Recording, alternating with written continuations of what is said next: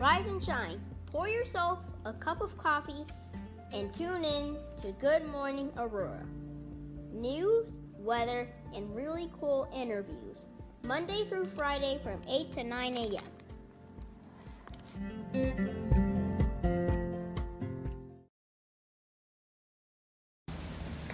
All right.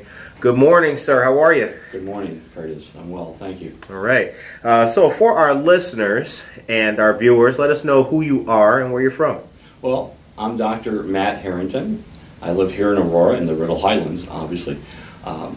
And I am the CEO and of Ammo Coding System, which is a technology-based company that invented the technology to serialize ammunition so we could track that back one found at a crime scene instead of the technology being used today, which is outdated and archaic.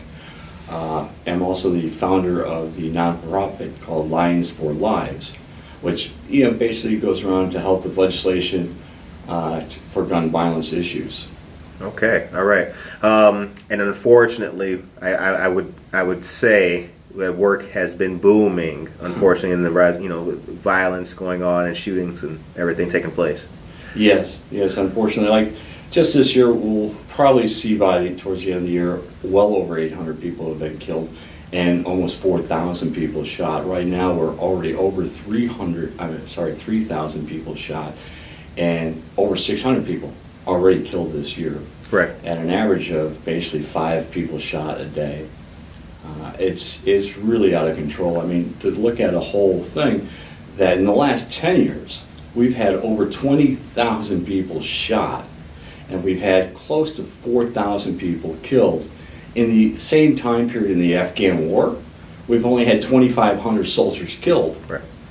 I mean, clearly we're in a war zone here, and we just haven't recognized the problem.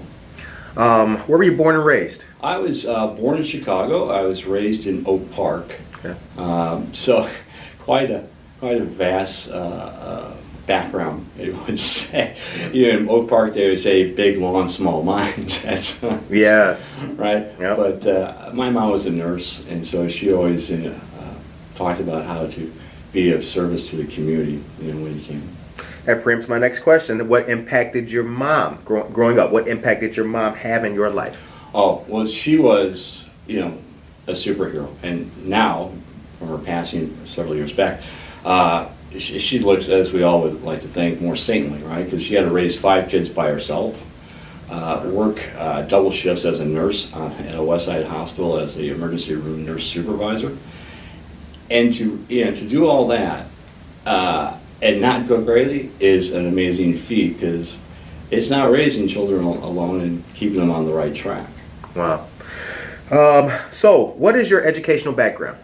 Oh, thank you. I studied political science and business, University of Illinois, Northeastern Illinois University, Triton College, and then I went online to a university which has really no major standing to get finish up a bachelor's and a master's degree, which then we find out later, over a decade later, that the college goes defunct because they were just stealing money from people, But this is back in the internet in 2003 when things were just starting up, so no one knew. Right, first crack at it, basically. Yeah, right? Like, okay, let's try this. But like it's not like I'm doing brain surgery. And I was honored with my doctorate degree from the Chicago Baptist Institute and Dr. Willie Wilson, who's been a great mentor to me over the course of years. Wonderful.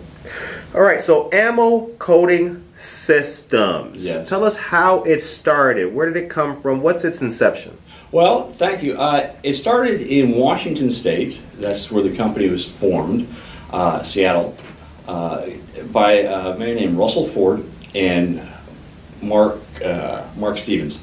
And basically, in Seattle, unlike here, there's not a lot of gun violence back at this time, just 2006. And some 5-year-old child was shot in the head by a drive-by, right? People up in arms. Russ tried to figure out, there has to be a way to track this back. So working with Crime Stoppers, they came up with this idea of serialization of ammunition, but then the really key was to have that implemented and stored to the bar coding that's on the box that everybody When you purchase a box of ammunition? Yeah, yeah. Okay. Because, you know, there's a 1 quintillion possibilities on a standard keyboard for serialization. Right. Right? They make 30 billion bullets each and every year, but you're not going to have 30 billion different serial codes. What you want to do is there'll be a batch of 1,000, right? And this box of 1,000 will have that one serial definition for that whole box, and that'll be tied to the barcoding. So when somebody buys it with their credit card, especially now online, because people don't go to gun stores, they're, you know, FedEx is shipping death right to the doors, and so then they take them out the garage and sell them out the back. And this will now track all that back. We'll have the ability to really put accountability and responsibility back on these little weapons of mass destruction. So the way that they will reverse so basically, police responds to the crime scene. Right. We find the shell. Right.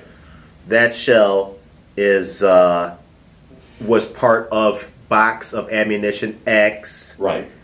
Which was purchased in this city, this state, this locality to this gun store. Right. Exactly. What happens? Those numbers will have a serial number of 7 string, and they're around the casing itself. Right. Right? And they're microlation graph, so it's very small, refined numbers. And then they're also on the heel of the bullet itself. Right? So they're on 2 different parts. So there's 100% of the bullet that is now covered by this technology. Because, as you know, revolvers don't expel shells. Right. Right? But, you know, automatics do. So this covers both of these. And this technology, then when found on the crime scene, with this little bit as a magnifying glass, is this technology was tested by the California Department of Justice and the San Bernardino Sheriff's Department. Hundreds of rounds of various calibers, and they found this to be 100% reliable. With this little bit of magnifying glass, they pulled up the slug that went into a car door, and they looked at it through there and was able to read the numbers, all the numbers. Now, they only need 20% of a bullet to read that, to get those numbers, and within 5 seconds at a crime scene now, you'd be able to put those numbers in and be able to find out who bought it, when they bought it, and where they bought it. Right. Really have a good starting point and not a guessing point as we do right now, because with technology that we use now, we're stuck back in the last century. They talk about destroyation and rifling marks of how they try to match bullets right now. Mm-hmm. Well, the funny part is with a bullet, right, it comes from a barrel. The barrels are made just like Xerox copies, right? One after another until that bit wears out. So you could have thousands of the same seriations through the barrels themselves until that bit wears out, right? So then they change it out then. So all you find from that is, okay, it has a right twist with da-da-da-da-da, and it came from a Smith & Wesson. Know a lot about the gun, but nothing about who actually bought that. So the technology today is outdated. What are they using? What's being used, and at what levels is it being used? Well, they talk about the NIBIN, right, situation, thing through the ATF FBI situation. Okay. They've had this since 1976, I believe, so, you know, over a quarter of a century. They have 46 million images that have been logged of all the, you know, different bullets from all over the country. Smaller, the police departments send them in for ballistics, seeing if they can match this deal. That takes about 48 hours just to do that part. So far in that period of time, they've only had 229,000 matches to 220 cities that sent in bullets. Wait a minute, so this is from 1976? Up to now, right. 46 million images. And this is on their own website. They have 229,000 matches. So their bullets are matching, right? Right. 229,000 of them to 220 system investigational leads, but 0 arrests and 0 convictions from this technology, all at a cost of millions of dollars a year, which, you know, is nothing more than propaganda. Because we've seen it in the past with Chicago, Rahm Emanuel and Lori Lightfoot. They bring in the ATF and FBI with this NIBIN trucks and trailers and vans. And what is NIBIN? Let me stop real quick. We got a lot of acronyms and everything on this show. We got to... Right. Well, I'm not going to get this correct. Okay. But it's like, it's a national ballistic informational system that the FBI uses. Okay. N-I, you know, NIBIN, B-I-N. And the acronyms, national something ballistics, yada, yada, yada. I'll look that up. Yeah, I can never get it right, and I apologize. I just know it always has NIBIN. Oh, yeah, I got you. Because it just doesn't work. Sounds like a, well, you NIBIN'd it. Sounds kind of like... Yeah, right, de-NIBIN it. Yeah. So, this technology is outdated, doesn't do anything, but the powers that be love to try... trace it out and say, look, we're going to do something. All you're doing is acting stupid faster. Okay.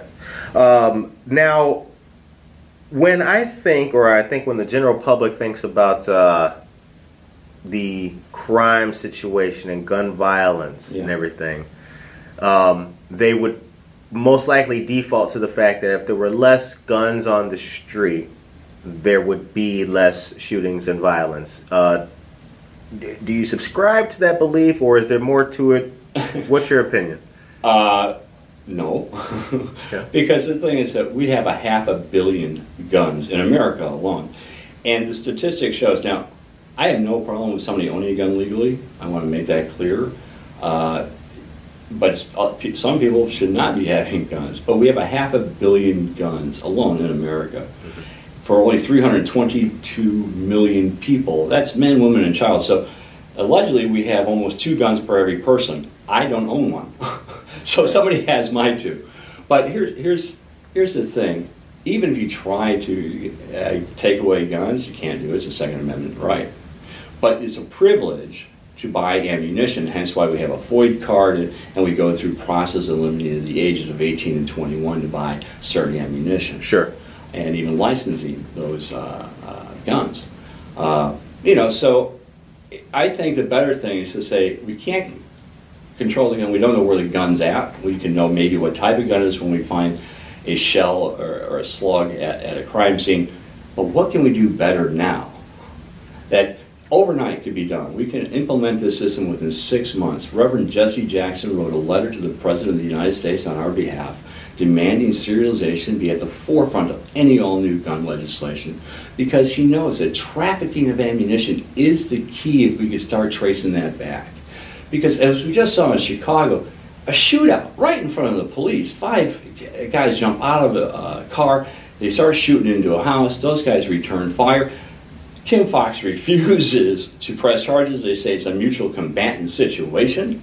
Oh, you're talking about the recent... Yeah, the recent... As in, like, a day ago. Yes, yeah, a couple days ago. Yeah. A couple days ago. And, they have it on body cam, right? And, okay, you want to say mutual combatant. What about who got the guns and where the ammunition comes? Because that's illegal. Trafficking of ammunition and guns are illegal. Now, because this has come up before in different interviews that we've had, is that not a problem in the justice system and charging under the purview of the state's attorney rather than the gun issue? Which is the larger issue there? It's a whole... You can't take one without the other. It's like the chicken or the egg, Because one will always be with the other. The violence will be there, but there's a self-propelling... my friend Tio Hardiman says, Black Death is a hustle. Right? He says everybody's making money off of this, but the people aren't getting justice for this, right? Mothers keep crying because their babies are dying each and every day. The politicians show up and do their crocodile tears show, and I've been at many press conferences with these guys. They talk about, oh, I want to know and do this, and yet they ghost you. They ghost the moms. They ghost everyone. And we keep really electing these guys? Really? That's, that's on us. We have to start saying we deserve better as a person, as a community. I find it sickening that somehow we made a trade over the years for a safe passage to get to a school, to get to a store, versus a fully safe community, right? When did we make that deal? Who made that deal for us? Were we too busy looking at, our phones? A lot of this happened prior to Facebook and anything like that. Right. Why were we asleep on this? Okay, so Ammo Coding Systems. Yes. It begins in Seattle. Yes. How did it transfer to Illinois or move to Illinois? Or is it in every city? No, it's not in every city. In 2006, they came up with the technology. They patented Russ and Steve. did. So they then started going around and trying to get legislation done. They had it going in about 13 different states at that time. It sort of petered out a little bit, you know, because the NRA is the NRA. You know, they were, you know, flying their private planes and bringing in their expensive suits and spending a lot of money to try to keep this from going, because they understand this is a game changer. You know, this is bullet DNA. So it sort of dies down. I find out about this type of technology because I've run campaigns for many years, sure, and I always look for how do I approach the gun violence issue without, you know, trying to take down a Second Amendment. Right. And I said, well, okay, they talked about originally ballistic fingerprinting back in 2008 when I was running the Berwyn Democrats out there. And that was using striation. And Baltimore sort of said, hey, I like that idea. You know, Baltimore, Maryland. Mm-hmm. I like that idea. They then started their own pilot program, but I always pointed out, you can't do it at a state level. You have to have it done at the manufacturers and have them take a photo of the bullet that would come out so they can match it up, right? In that database system, that NIBIN system that we just spoke about. But of course, they don't want to do that. That takes way too much time and it's really labor intensive. So they found out how it doesn't work for them to do it on a state thing. It's too overwhelming and it's too subjective because the rifling marks are subjective. You have to look at it, I have to look at it. We might see two different things, mm-hmm, right? This came about. It popped up on my newsfeed. I called up these guys and I said, tell me about this. As the founder of the not-for-profit, I wanted to know more. So I started pushing that type of homegrown grassroots deal. Let's get this going, let's get this going. In 2015, they approached me to saying, yeah, they're older gentlemen, they're in their late 70s, they came up with this, and they said, we can't do this anymore, we're old. Would you please help us? Would you come on board? And I said, sure, I'll come on board as your CEO and chairman. I want $0 for this because this is about doing the right thing, not about doing a paid thing. I told them that any money that we charge to the manufacturers, which is between 3 to 5 cents per bullet that would be charged, after taking care of the facility, the the machinery and stuff that has to always be done, then half of that money, the remainder, has to go back to the communities, and that's broken down by the amount of sales in the community. Obviously, California will have probably more ammunition sales than Rhode Island because of the size of the state, right? So that's tens of millions of dollars that go back directly into the communities for microloans, housing assistance, even mental health deals, and it could even help with the police department refunding some of this stuff so they get mental health services in the police department when they go to domestic calls or dealing with somebody who's having a mental breakdown, and try to de-escalate better than having an escalation where it just comes out to be bad for all parties. Right. So this ability came about then, and since then I've had the House bill here, which is now 3088. The serialization of ammunition in the Rules Committee for now the 6th year. And we're trying to get this done, but we're really excited how Reverend Jackson stepped up just prior to this COVID. He sent out the letter to the president demanding this stuff. We had to wait until he got better and out of the hospital. Now he's back in. Now he's asking us to... Jesse Jackson, you mean? Yeah, right, Reverend Jesse Jackson.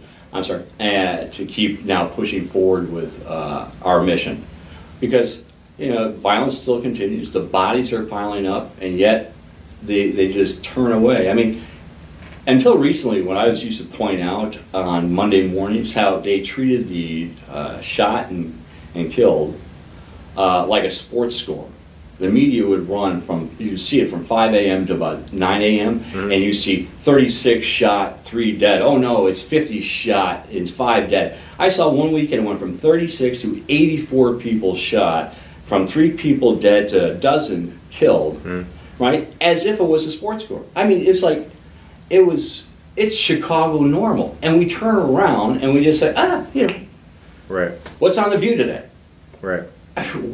You know, Pulse, unfortunately, had 50 people shot and killed in a club. We had that on weekends. The Pulse nightclub, you mean? Yeah, right. We had that here in Chicago on a weekend, and I don't see any memorials for the families. So you mentioned the NRA. Yeah. What's been the effect, or how have they been counterproductive? Always. We were at the hearing down in the State House for the bill, just to get it, to try to get it out of rules and maybe get it to a floor vote, right? Eventually. Right. And the NRA came down there and they were talking, well, it's about freedom, it's about freedom. I point out, well, we all want freedom to live.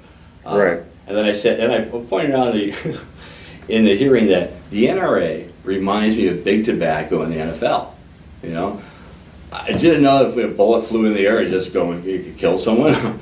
You know, it's, guns don't kill people, people do. Oh, that's right. But somebody had to load it, somebody had, you know, buy it, and somebody shot that thing. So right, but what's their specific bullet point issue problem that they have besides? Right, I know that lobby likes to use that word as mayonnaise for everything, but that's it. They say freedoms. Okay, freedom. Right, my freedom. Like it doesn't stop you from buying a bullet. Right? Are you going to buy the bullet or not? Do you have intention to go out and just sell that to somebody that shouldn't be having a bullet? Mm-hmm. I want to know about that. Right? If that lands in some 5-year-old's head, I want to know who did that. You know, who's responsible?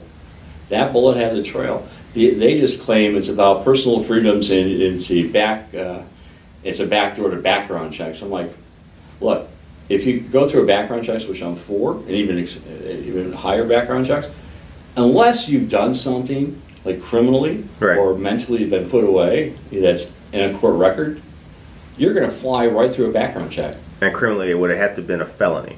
Yes. Right. Right. And so the point being that, you know, unless that happened, and people had nefarious intentions, right?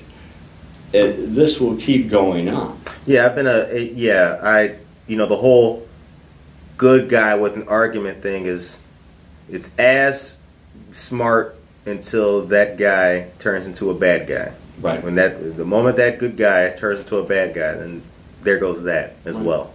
Well, even our mass shooting that we had in Aurora here, right, at Henry Pratt, the mayor and the police department and state all got letters stating, please, this guy has a gun. You can't have it anymore. His FOID card was revoked. They're supposed to go get this stuff. Where'd they get? They got letters. Oh yeah, oh yeah, and so and then they didn't do it. I mean, Aurora and the police department—they're all being hit with lawsuits regarding this of their inability to do what their job was supposed to do because they're all pointing at one another at this point. So you know, I sort of say great that the police chief, you know, is less retired, but she was getting out of Dodge before she was. Yeah, put through a deposition. Right. Excuse me. So, what cities? So since since the inception, and I think it was 2006 of Ammo Coding Systems. Okay. So since 2006 until present day. Yeah. What's been the real problem areas in regards to mass violence and shootings and things like that? I mean, where is the bulk of the work, unfortunately, been taking place? I'm not understanding that. So from 2006 until now, you know, gun violence has been huge in some cities and less in others.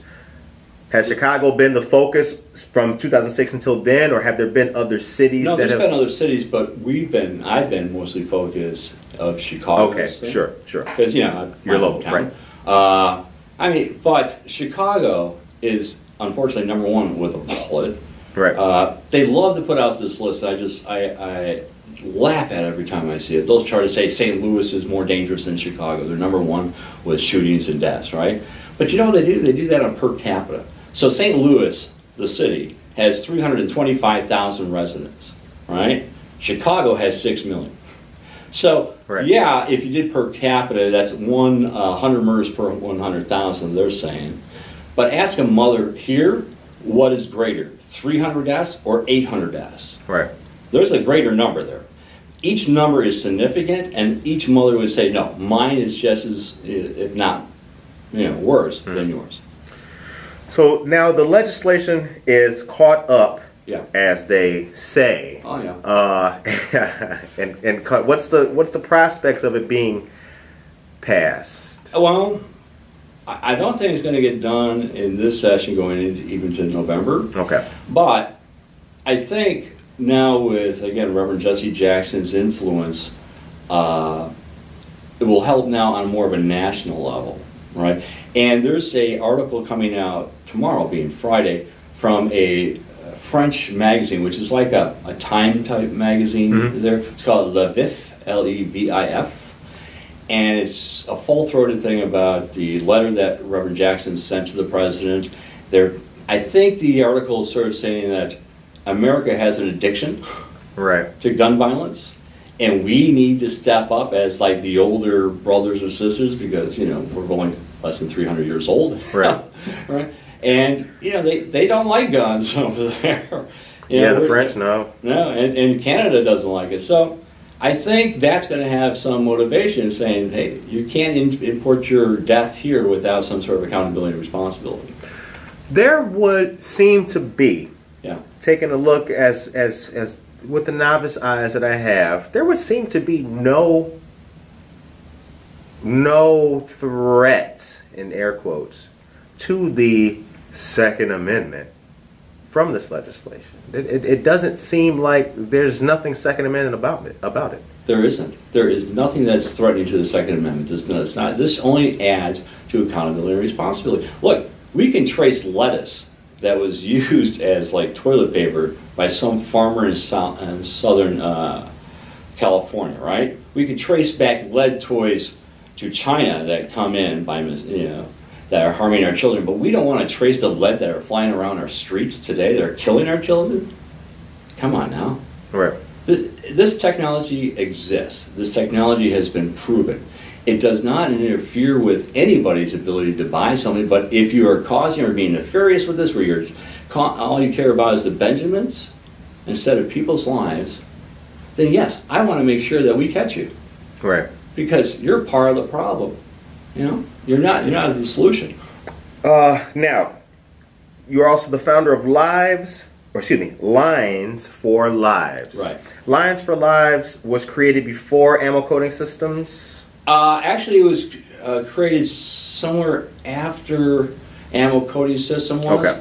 But mine had no relation to them. Okay. Mine was about to push a legislation for gun violence. That's Lions, drawing a line in the sand for lives. Gotcha. And that's where it's just happened in workouts.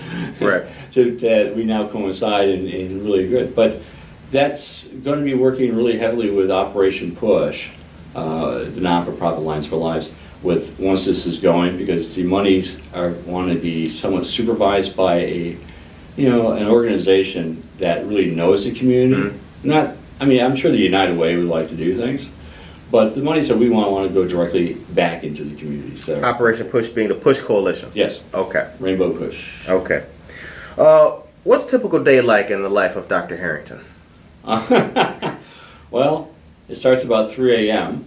In the morning, and I get calls that come in from New Zealand and Paris and things. I get briefs from a 3-star general, General Ronald Lewis, several days a week on different security situations.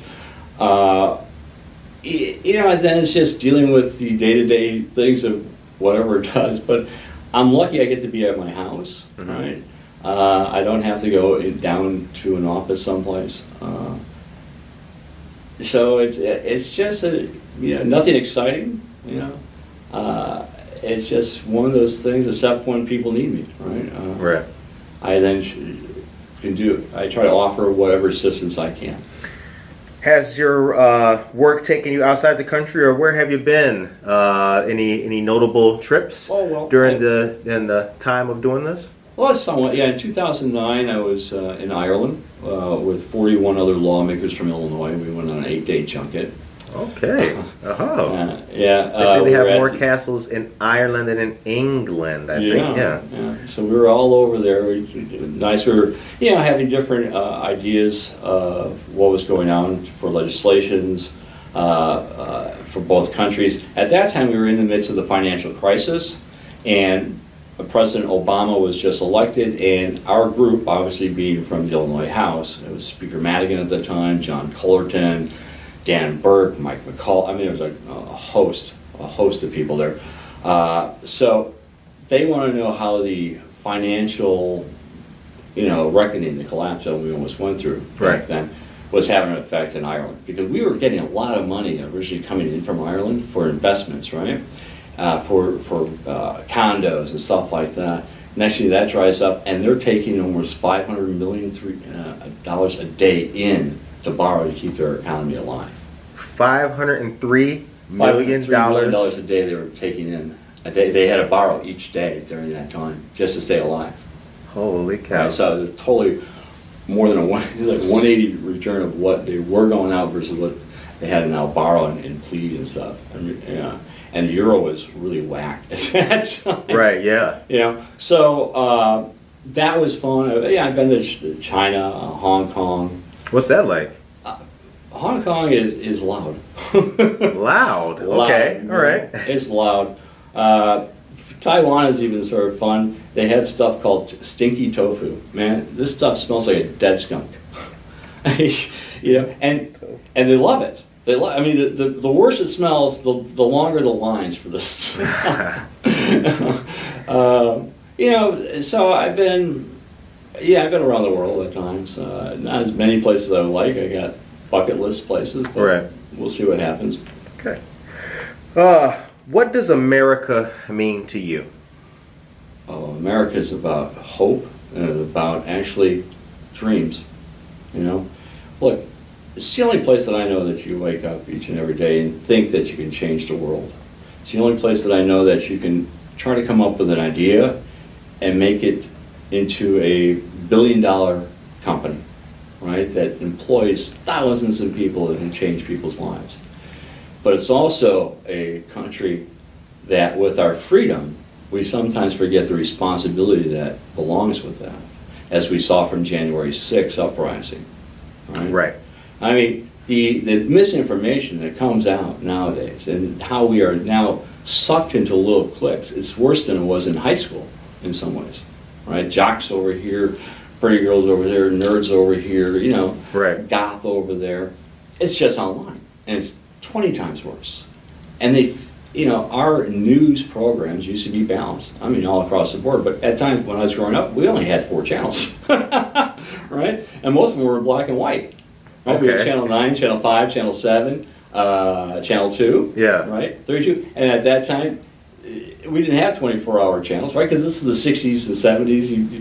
The TV goes on at 5 a.m. and it would turn off really at basically 11 a.m. Yeah, one of our listeners told us something like that. She said that there used to be, like, one of the last things you'd hear on TV was, do you know where your children are? Right. Or something like that. And then it would end. Yeah. It would be like this thing going on. Wow. Right? So this is how old I am. Right. Well, we can remember that.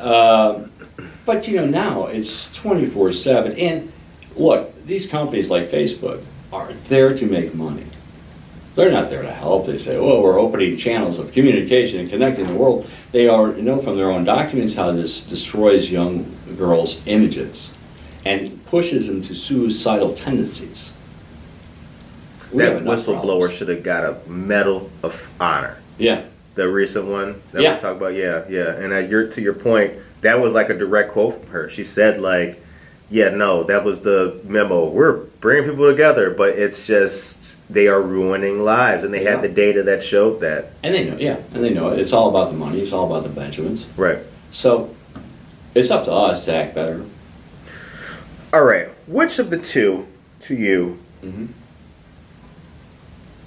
you can buy ammunition at a store. Yeah. You can buy ammunition online. Yes.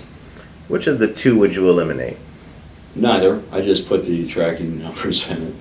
People are going to want to buy ammunition, right? It's a very small amount of people that actually own guns and buy ammunition. It's less than 28% of the population of the United States.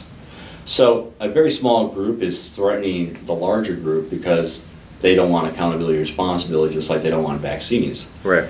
The vaccine we have for gun violence is serialization of ammunition, it's bullet DNA. Numbers don't lie. You can track them right back. Right. So just put it on there. And if you're doing something wrong, we're going to find out about it. Right. What are we scared about? What are you scared about is the question. I mean, you're yelling about don't put numbers on my bullets. Why? Why are you asking? Why are you so threatened by that? You know, can't be because of freedom.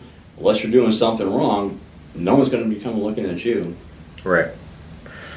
Have you been working with any police departments? Which ones, and what's their opinion of this? Yeah, we worked with, well, the Secret Service, California Department of Justice, San Bernardino Sheriff's Department, Crime Stoppers. Jim Food is executive director at that time. Before that, I think he was executive director of law enforcement technologies or something.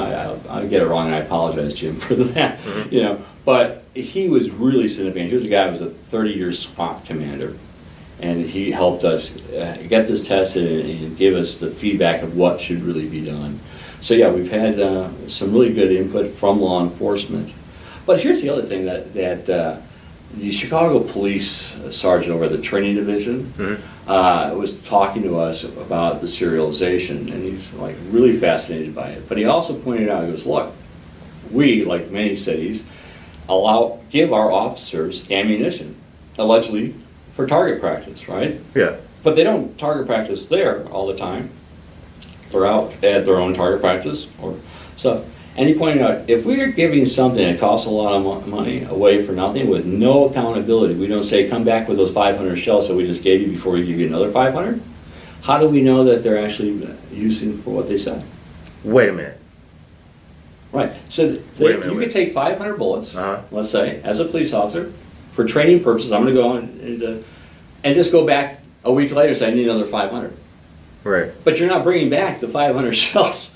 Right? There's no accountability of that, saying, yeah, I practiced here, right? Well, yeah, police department, like, I only have experience in the military. So when you're firing and doing your training and everything, you're not, there is no possibility for that ammunition, or that spent ammunition, rather, to leave Facility X. So, you know, not to speak for the Chicago Police Department, but I think that would be kind of a moot point, right? That ammunition's not leaving. Would not have left. Could not possibly have left. Left where? Their training facility. So there's no danger of it leaving and needing. They get the bullets when they ask, and all he was trying to point out is that if you get something that costs a lot of money, not everybody was raised by the same mom, and if they can get something for it, money, drugs, whatever, right?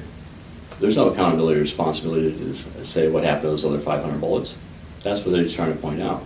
That officers could potentially siphon off or get rid of that ammunition. And also in the African-American community, for the last 2 decades that I've been involved with Tio Hardiman and Eric Russell and those guys, they've always said that, look, it's not just black-on-black crime here, or shootings. There's other people, and they always alluded that it might be, you know, officers going around, some of them getting revenge for other stuff. And no one took it seriously until recently, when they found that young African-American man that was out at 2 a.m. because he was autistic, he was having an episode, and this cop, off-duty sergeant, Chicago sergeant, got out of his car and started firing at him. Now, if this wasn't caught on a video surveillance, they would he called off over the radio saying somebody tried to fire at him.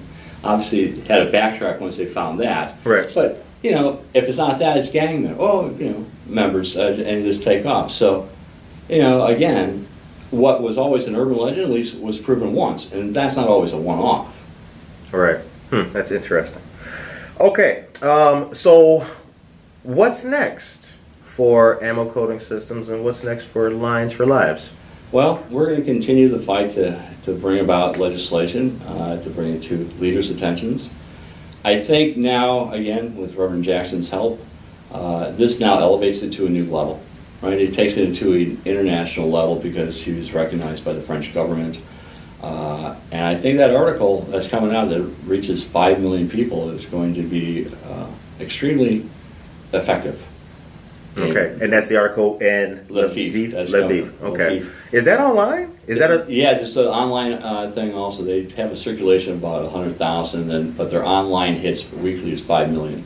Okay, all right. Have you ever done any target practice or any shooting of any kind? Oh, yeah. When I was a kid, I even got a merit badge from Boy Scouts because they had an marksman's thing. So, but not since doing this work? No, I haven't really, no. My brother, my late brother was a gun guy. Okay. And so, not me. Okay. So I think that when I look at the news, or when everybody looks at the news now, you know, we see the shootings increase, brazen daylight shootings. There was one like River North, right outside of a Starbucks or something like that. Has the time passed for Ammo Coding Systems and Lions for Lives? Well, I would say, I wouldn't say the time's passed. It's just past due that it should be done, right? Right. Because if we would have done this 3 years ago, with the pandemic that is right now, there's a shortage of ammunition, allegedly. Now, what they're talking about shortage is more like the rifles, you know, for hunting and stuff. Not handgun ammunition, right? Small arms ammunition. That's flying off the floors as soon as they got it. They have 21 million new gun applications that they're backlogged on in the United States. So the shortage is what they're projecting for 21 million new gun owners, right? It's past due. We should have had it done. We'd be in a better position right now because everything that's going off would have that number on it right now, right? Right. So what's stopping us? It's the will to do it. It's not the money, because it costs zero for any government agency. This is done to a cost to the manufacturers that is going to be passed on to the customer, but isn't a nickel worth a kid's life? Isn't a nickel worth a safer community? It would raise the price of ammunition. Yeah, a nickel bullet, right? So 20 would be an extra buck, but at this time, bullets are, the cheapest that I've seen, are $68 for a box of 50. So if I'm going to charge you another buck, basically, what's the matter? Right? Because that money's going back to the community, right? That money's going directly back to the community and promoting safety and then building trust back to the police departments. Because if they're not solving crimes, if they're sitting back, just as we just saw in Chicago, watching the gunfire go on and just throwing their hands up, then get rid of law enforcement. It's not worth it. I mean, we're just the Wild West again. Right. You know, Chicago normal. It's just how many dead, how many shot, let's move on, what's on the view. Quite unfortunate. Quite unfortunate. It is it's sad. Yes. It is sad. All right, so since this is an Aurora show, yes. What do you like to eat in Aurora? What do you like about our city? What have you noticed in your time here from the Aurora of then to the Aurora of now? Well, I notice how we're trying to change and come along, but then we always have stumbling problems, right? Timing with us, excuse me, is always bad. Before it was a financial collapse, and now it's a pandemic. Our restaurants, I love Two Brothers. I go there quite often. There's a couple little hole in the walls in the Northgate area that I go for some tacos. I love them. Generally, that's about it. I cook at home more or less because we haven't been out to any restaurants. Oh, Harrington's inside Geneva. Harrington's. Right. They're great, you know. All right. So, the show ends on a positive note. Yes, I hope so. What is your message today to the people of Aurora? I want them to know that I'm not a person who's just here one day and gone the next. I try to be a service to our community. And if you need help, that you feel that you're not being heard, reach out to me. I'll see what I can do to help you. I've helped with areas where serial killers, I help now with gun violence. I want to be of help to you because Aurora has the best days yet to come, but it takes us all to work for that. On behalf of Good Morning Aurora, we appreciate your time, Mr. Harrington, Dr. Harrington, very much. How can folks learn more about websites for Ammo Coding or for Lions for Lives? It's on Facebook, so go to Ammo Coding System on Facebook or Lions, that's with the number 4, Lives. Or look me up, Dr. Matt Harrington. I'm I'm on there, and reach out to me, be a friend. All right. All of you guys, we hope that you enjoyed this interview and got something out of it and have been enlightened a little bit more. Tune in tomorrow morning for another great show, and we wish Dr. Harrington the very best, as with all of you. Take care of yourself and each other. Thank you.